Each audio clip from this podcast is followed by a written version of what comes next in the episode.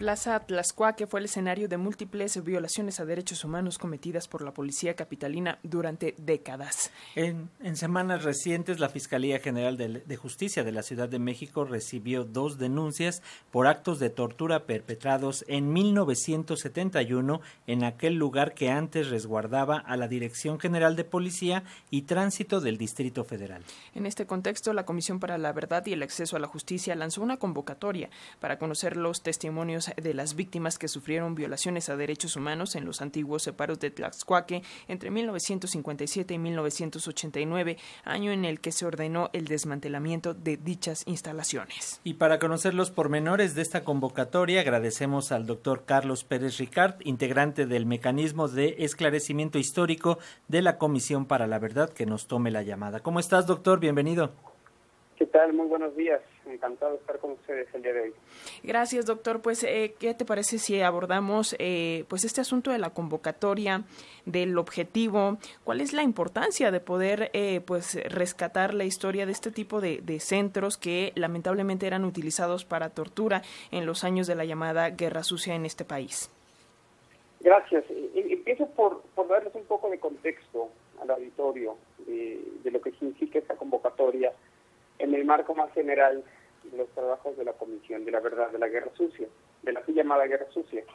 Nosotros somos una comisión eh, formada eh, desde hace más de 10 meses por expertos independientes que están buscando esclarecer, esclarecer en el sentido de iluminar lo acontecido en el periodo que hoy conocemos como Guerra Sucia. Y en el marco de nuestras acciones eh, tenemos no solamente investigación documental, inspección de eh, instalaciones militares donde ocurrieron actos de graves violaciones a los derechos humanos, sino también eh, eh, la necesidad de contar con testimonios, con testimonios de cientos de miles de personas cuyos derechos, cuyos derechos fueron gravemente lastimados durante el periodo de 1975-1990. En ese contexto es en el que lanzamos esta convocatoria junto al gobierno de la Ciudad de México junto a la Fiscalía y a la CNDH para conocer todo lo acontecido en ese lugar de tortura, de muerte, de sangre, que, fue, que fueron los sótanos de Tlaxcuaque, lugar que fue utilizado por la policía de la Ciudad de México en los años 70 y en los años 80, pues eso, para torturar y desaparecer personas. Doctor, en estos meses que llevan de trabajo en esta comisión, ¿qué es lo que han encontrado? ¿Qué es lo que tú has palpado? De toda esta información que mucha estaba oculta, otra que están ustedes descubriendo. ¿Qué nos puedes contar? Nosotros eh, empezamos a trabajar en enero de este año y tenemos que entregar un informe al presidente de la República, pero sobre todo al pueblo de México, que es lo más importante, al pueblo de México el 30 de septiembre del año 2024. Así que terminamos nuestro mandato, un mandato a Doren, eh, de aquí a dos años, exactamente de aquí a dos años, y en el informe reflejaremos los principales hallazgos. En este momento, hasta ahora nos hemos abocado a crear las metodologías, los instrumentos de toma de testimonio para asegurar que la toma de testimonio va a ser lo más profesional posible, que las víctimas estarán al centro, digamos, de todo este ejercicio, que se respete sus narrativas. Nosotros somos capaces de generar una nueva narrativa sobre el pasado que ponga, insisto, a las víctimas en el presente. En los últimos 10 meses hemos ya comenzado a trabajar en eh, archivos del ejército mexicano. Desde junio de este año nuestros investigadores acuden todas las mañanas a revisar archivos previamente clasificados. Tuvimos ya una primera inmersión al campo militar, número uno, donde también fueron torturados y desaparecidos decenas o hasta cientos de personas. Hemos realizado varias visitas a los estados para formalizar acuerdos. Y bueno, muchísimas cosas más. Eh, no tengo mucho tiempo de de hablarlas hoy con ustedes, pero que y daremos a conocer el 10 de diciembre cuando haremos nuestra primera audiencia pública eh, sobre casos de graves violaciones a los derechos humanos. Entonces, eh, aquí lo que les planteo además que es las que es una suerte de árbol, mientras el trabajo de la comisión es un bosque. Y esto es parte, digamos, de un proyecto mucho más grande, mucho más ambicioso eh, que tenemos en tanto Comisión de la Verdad de la Guerra Social. Doctor, aquellas personas que fueron perseguidas por su militancia, que fueron perseguidas por participar en movilizaciones estudiantiles, en el movimiento LGBT, ¿cómo pueden eh, acercarse para contar su testimonio? ¿Cómo pueden contactarlos para participar en esta convocatoria? Yo le invito a todas las personas que nos estén escuchando en este momento a que acudan a la página de internet creada exclusivamente para el tema de las cuartas.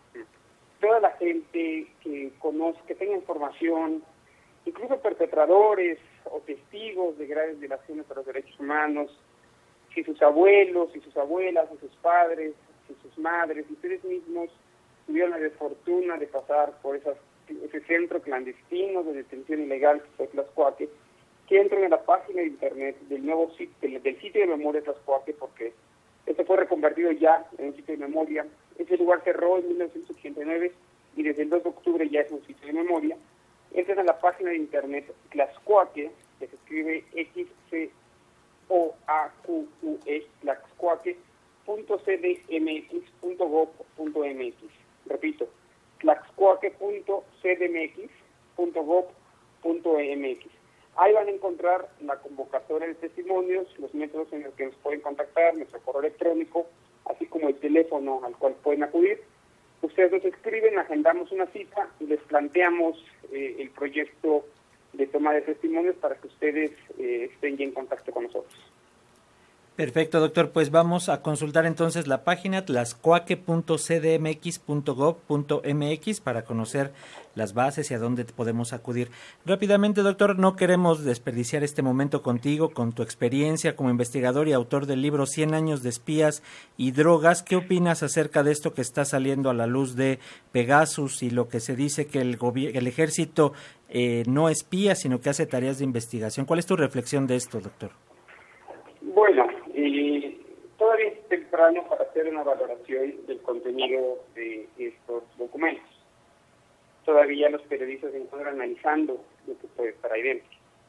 Lo que de ninguna manera es admisible, admisible para mí, y aquí hablo muy a título personal, ya no como miembro de la Comisión de la Verdad, sino como investigador eh, de estos temas, es que ante pruebas, me parece irrefutables, en el sentido de que periodistas o gente que trabaja en temas de, derechos humanos haya sido espiada, porque esos fueron espiados, el presidente sostenga eh, que se trata de inteligencia.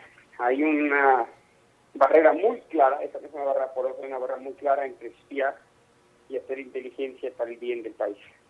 Y si el ejército no es responsable, no es transparente, entonces está cayendo en una doble moral. La mejor forma de proteger las instituciones no es encubriéndolas, sino fortaleciéndolas y haciéndolas trabajar bajo la ley.